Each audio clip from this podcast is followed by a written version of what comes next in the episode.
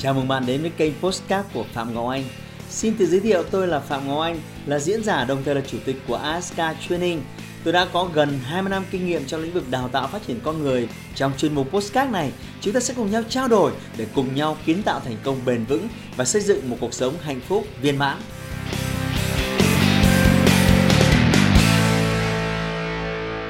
Bạn thân mến, đã bao giờ bạn tự hỏi kỹ năng hay thói quen gì đặc biệt đã tạo ra sự khác biệt lớn giữa những người giàu và người nghèo hay chưa? Liệu có phải người giàu có học thức và bằng cấp cao hơn hay do họ may mắn và gặp thời? Tất cả đều không phải. Sự khác biệt lớn nhất giữa hai nhóm người này không phải là sự thông minh, học vấn hay khả năng kiếm tiền mà nó chính xác là ở cách họ tiêu tiền Người giàu có họ sử dụng trí tuệ khi tiêu tiền, còn những người nghèo họ tiêu tiền theo bản năng và theo nhu cầu và không có bất kỳ một tính toán nào cả. Người có tư duy làm giàu thường có thói quen kiếm tiền để dành và rồi tiêu tiền. Họ đề ra mục tiêu phải để dành được bao nhiêu tiền một tháng. Thường 15-20% thu nhập, họ trừ khoản này vào phần thu nhập và rồi tiêu phần còn lại được tư duy làm giàu, thúc đẩy họ luôn muốn để dành nhiều hơn và dùng tiền đó đầu tư vào các loại tài sản sinh lợi và gia tăng giá trị. Họ tha bỏ tiền ra mua cổ phiếu của các công ty tốt, các quỹ đầu tư hơn là vung tiền vào những món xa xỉ. Tài sản của họ gia tăng vượt trội hơn tài sản hao mòn, nên thỉnh thoảng họ vẫn có thể mua những thứ đắt tiền để tự thưởng cho bản thân mình thu nhập thụ động từ các khoản đầu tư của họ vượt xa chi phí cho những thứ xa xỉ đó. Dù chuyện gì xảy ra đi nữa, họ vẫn tiếp tục cần mẫn để dành đầu tư cho tới khi tài sản tích lũy của họ bắt đầu tự nhân giống, thậm chí còn nhiều hơn chi phí hàng tháng của họ. Lúc đó họ hoàn toàn được giải phóng khỏi những lo toan về tài chính. Nếu thích thì họ có thể thôi, không cần làm việc nữa mà vẫn duy trì được mức sống như hiện tại cho đến hết đời. Tóm lại, bí quyết quản lý tiền của người giàu là chi ít hơn thu, đầu tư phần tiết kiệm để đạt tăng tích lũy tiến cho đến khi bạn tích lũy được một số tài sản gia tăng đủ để sinh ra dòng tiền mới, đủ để duy trì hoặc vượt quá mức sống ước mơ của bạn. Trái ngược với người giàu, khi họ tập trung vào xây dựng tài sản và kiểm soát tốt chi phí thì người nghèo lại tập trung vào tiêu sản và không kiểm soát được chi phí của họ. Tôi xin nhắc lại, tiêu sản là những thứ có giá trị bạn đang sở hữu nhưng không sinh sôi nảy nở thêm tiền bạc mà còn mất giá theo thời gian và thậm chí làm cho bạn tăng chi phí. Một ví dụ cho bạn dễ hiểu. Nếu bạn tiết kiệm được 500 triệu, chốt ngồi xe hơi để vi vu thì ít nhất mỗi năm bạn sẽ mất 10% giá trị của chiếc xe. Chưa kể chi phí gửi xe, xăng dầu, bảo dưỡng sẽ ngốn thêm ít nhất 5 triệu, khoảng 10% giá trị xe. Đó là mất giá và tăng chi phí. Người nghèo có xu hướng thỏa mãn những nhu cầu nhất thời và không nghĩ cho dài hạn. Nên tiết kiệm cho dài hạn là khái niệm xa xỉ.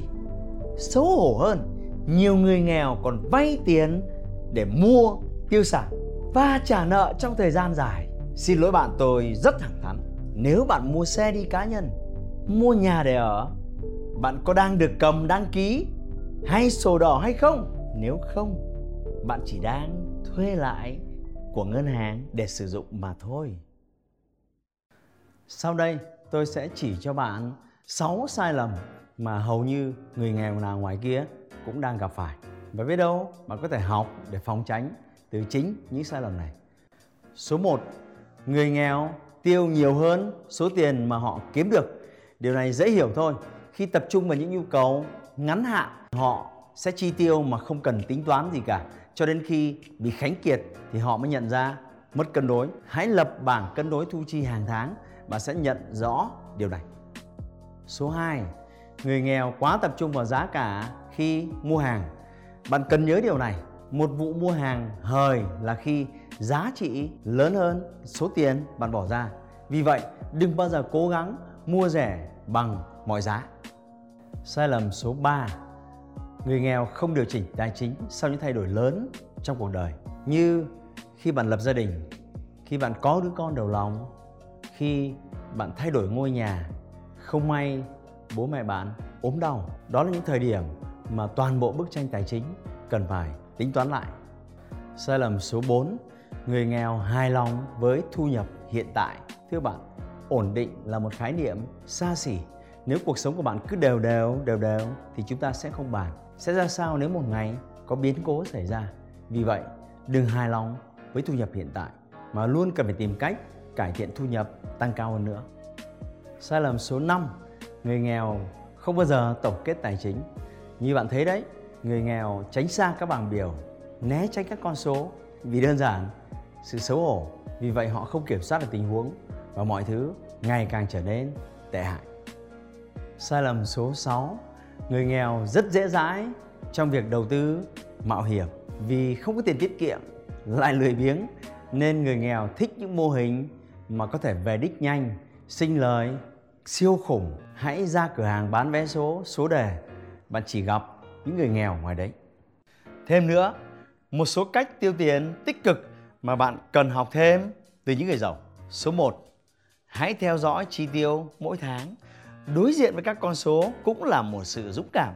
Nhờ đó, bạn xác nhận được mình đang đi đúng hướng hay ngược lại và đưa ra những điều chỉnh cần thiết một cách nhanh chóng. Thứ hai, hãy thiết lập mục tiêu tài chính rõ ràng theo tháng, theo quý, theo năm và có tầm nhìn 5 năm. Hãy ghi những con số này ra giấy, chi tiết nó và ám ảnh nó. Thứ ba, hãy lập quỹ chi tiêu khẩn cấp.